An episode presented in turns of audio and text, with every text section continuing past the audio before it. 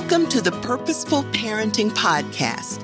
I'm Harriett Rowe, wife and mother of four adult children, three girls and one boy, all graduates of the United States Military Academy at West Point. Grab a cup of tea or coffee, get cozy, and take in your weekly dose of purposeful parenting. Here we go.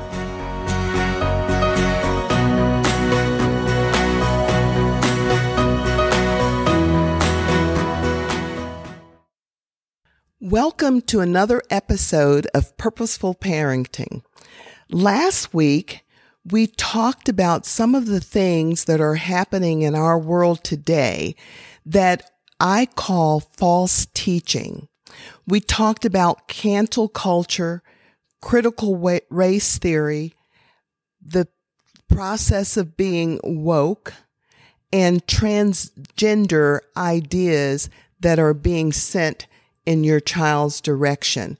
And we talked about how important it is for you to be aware of what your child is being taught in school, what their friends may be saying, or what other adults may be telling them. This week, I want to talk about how to handle false teaching and how to help yourself and your child when this is going on. There are six ways that we will talk about, but what I will do is talk about three of them this week, and then next episode we'll talk about the last three. The six things that we will talk about this episode and next episode is found in Ephesians 6. Now, some of you are Christians and others may not be. And some of you may be considering it and others may not be. And some may be wondering just what all this is all about. My prayer is that those of you who are not will pray and ask Jesus into your heart and become your Lord and Savior. He wants you to have this armor and he makes it available to you when you are his child. Now, I don't think there is any better way to raise children than to raise them according to God's word. Now, I've covered this in other episodes, but just in case some of you have missed it, I want to pray the prayer of salvation. And that goes, Dear Lord, I am a sinner. Please forgive me for my sins. I believe that you sent your son to die for me on the cross. I want you to be my Lord and Savior. Please forgive me of my sins. Come into my heart. Thank you. Amen. Now, if you prayed their prayer sincerely, that's the important thing. You're going to hear different varieties of the sinner's prayer, but once again, the important thing is for you to admit to being a sinner, to tell Jesus that you know he came and died for you on the cross, and that you want him to be your Lord and Savior and that you want to follow Him. And I always follow that up by saying, if you prayed that prayer, welcome to the family and find a Bible teaching church. There are a lot of churches that are politically correct, but you want to find one that teaches the Bible. If you prayed that prayer today or at any time, the armor of God that I am going to talk about is available to you. Let me read Ephesians 6 10 through 18, and then we'll cover the first three. A final word be strong in the Lord and in his mighty power. Put on all of God's armor so that you will be able to stand firm against all strategies of the devil. For we are not fighting against flesh and blood enemies, but against evil rulers and authorities of the unseen world, against mighty powers in this dark world, and against evil spirits in the heavenly places. Therefore, put on every piece of God's armor so that you will be able to resist the enemy in the time of evil. Then, after the battle, you will still be standing firm. Stand your ground, putting on the belt of truth and the body armor of God's righteousness. For shoes, put on the peace that comes from the good news so that you will be fully prepared. In addition to all of these, hold up the shield of faith to stop the fiery arrows of the devil. Put on salvation as your helmet and take the sword of the Spirit, which is the Word of God. Pray in the Spirit at all times and on every occasion. Stay alert and be persistent in your prayers for all believers everywhere. Again, that's Ephesians 6 10 through 18. So the armor of God then consists of these six. One, the belt of truth, two, the breastplate of righteousness, three, feet fitted with the gospel of peace, four, the shield of faith, five, the helmet of salvation, and six, the sword of the Spirit. So in this episode, we'll talk about the belt of truth, the breastplate of righteousness, and feet fitted with the gospel of peace. Ephesians 6:11 says, "Put on the whole armor of God, that ye may be able to stand against the wiles of the devil." Now notice it says the whole armor of God. It does not say put on number one and four or number one, two, and three. It says the whole armor of God.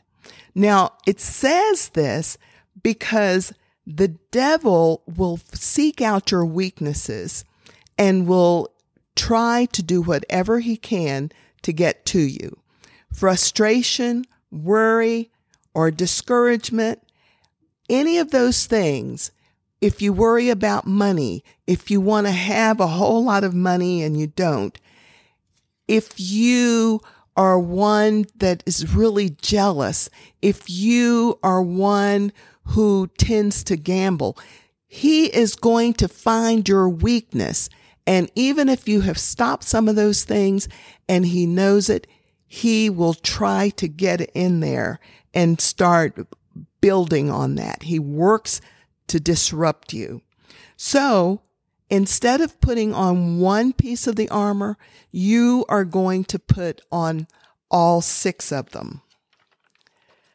Ephesians 6:12 For we wrestle not against flesh and blood, but against principalities, against powers, against the rulers of darkness of this world, against spiritual wickedness in high places.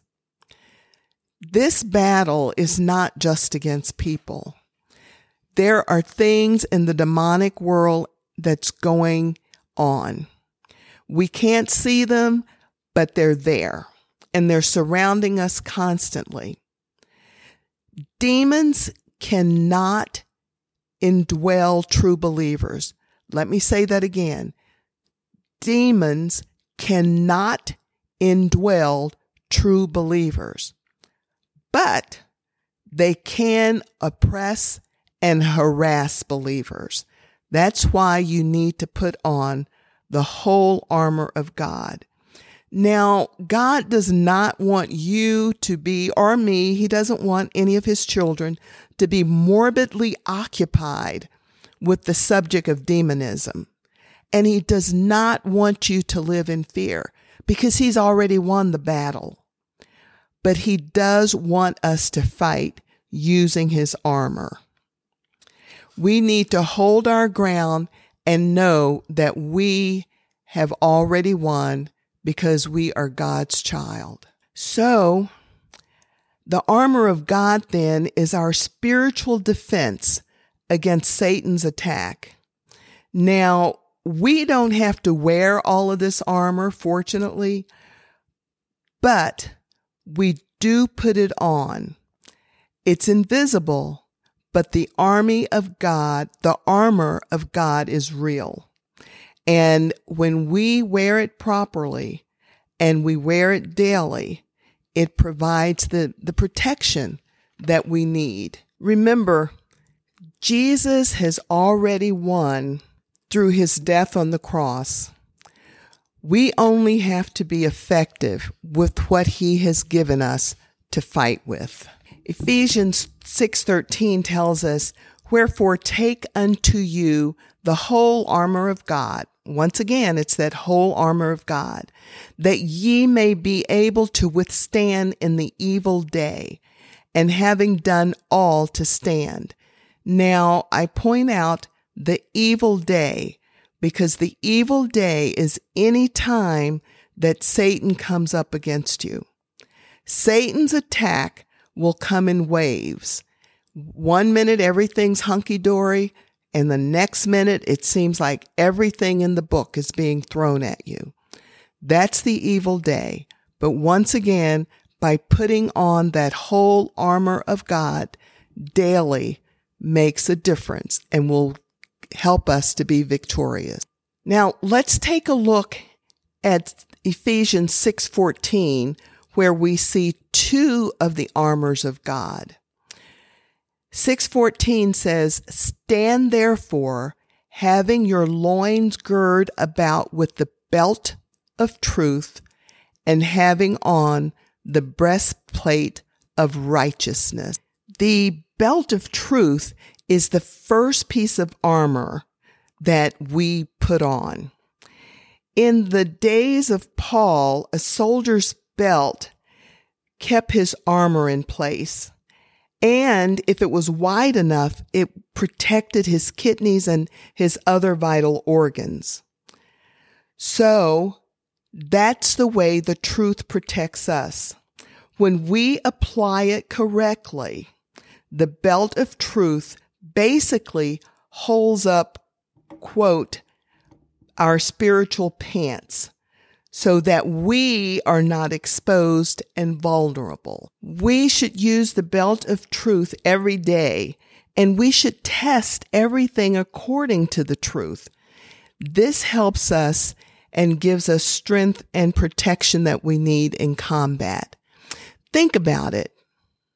If we would test the cancel culture, the critical race theory, the being woke experience, or the transgender ideas, if we test that against truth or God's word, then we won't fall for what they're trying to put over on us. And parents, teach your children to recognize the truth. And the way you teach them is by teaching them God's word and what God says is true. And if it does not match what God says, then that is not right. Put on the belt of truth and help your child to know the truth. If you think about it, the truth of God's word is basically showing what our integrity is like. Our integrity holds other things together. If you don't have integrity in the big things and the small things of your life, what do you have? You need to teach your child this. Teach your child the importance of integrity and model it for them. Let them see it. Talk about integrity. Talk about why it's important. Talk about the belt of truth. Next one is the breastplate of righteousness. The breastplate of a soldier was sometimes made out of, of woven chain, and it was used to cover the soldier's vital organs. The breastplate of righteousness guards our heart. Think about it. A wound to the chest can be fatal. That's why the ancient soldiers wore the breastplate that covered their heart and their lungs. So our heart is success, susceptible to the wickedness of this world, but our protection is in the righteousness that comes from Jesus Christ. We can't be righteous on our own good works. It's because Jesus died on the cross and his righteousness was credited to all who believe in him. That's why we can put on the breastplate of righteousness because he died for us. So we can accept our Christ given righteousness. We can let it cover and protect us. And we can remember to keep our heart strong and pure for God and guard our heart above all else because that will determine the course of our life. Once again, we can put on the breastplate of righteousness because of what Jesus did for us on the cross.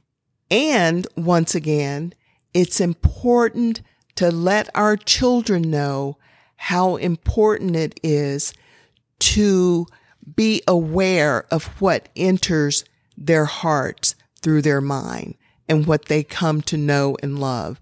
So put on the breastplate of righteousness by seeking God and knowing and wanting his ways to become our ways. Ephesians 6:15 tells us, "And your feet shod with the preparation of the gospel of peace." The ancient soldiers had shoes that had spikes on them. The terrain was rocky and it required sturdy protective footwear. And think about it. A battlefield, the enemy may have scattered barbed spikes or sharp stones in addition to the rough terrain. So they had to have something that would protect their feet and help them keep their balance. In the same way, Satan can scatter traps for us, and we need to have the right protection. The gospel of peace is our protection, and it reminds us of the grace that we were given when Jesus died on the cross. Having our feet shod with the gospel of peace could also show us that we need to be ready to go out to spread the good news of peace. And it's a message that Jesus gave us on how to become a child of God. Having your, your feet shod with the gospel of peace to me can also mean having that peace that surpasses all understanding. God's peace and knowing that it can't be shaken because you know the battle has already been won.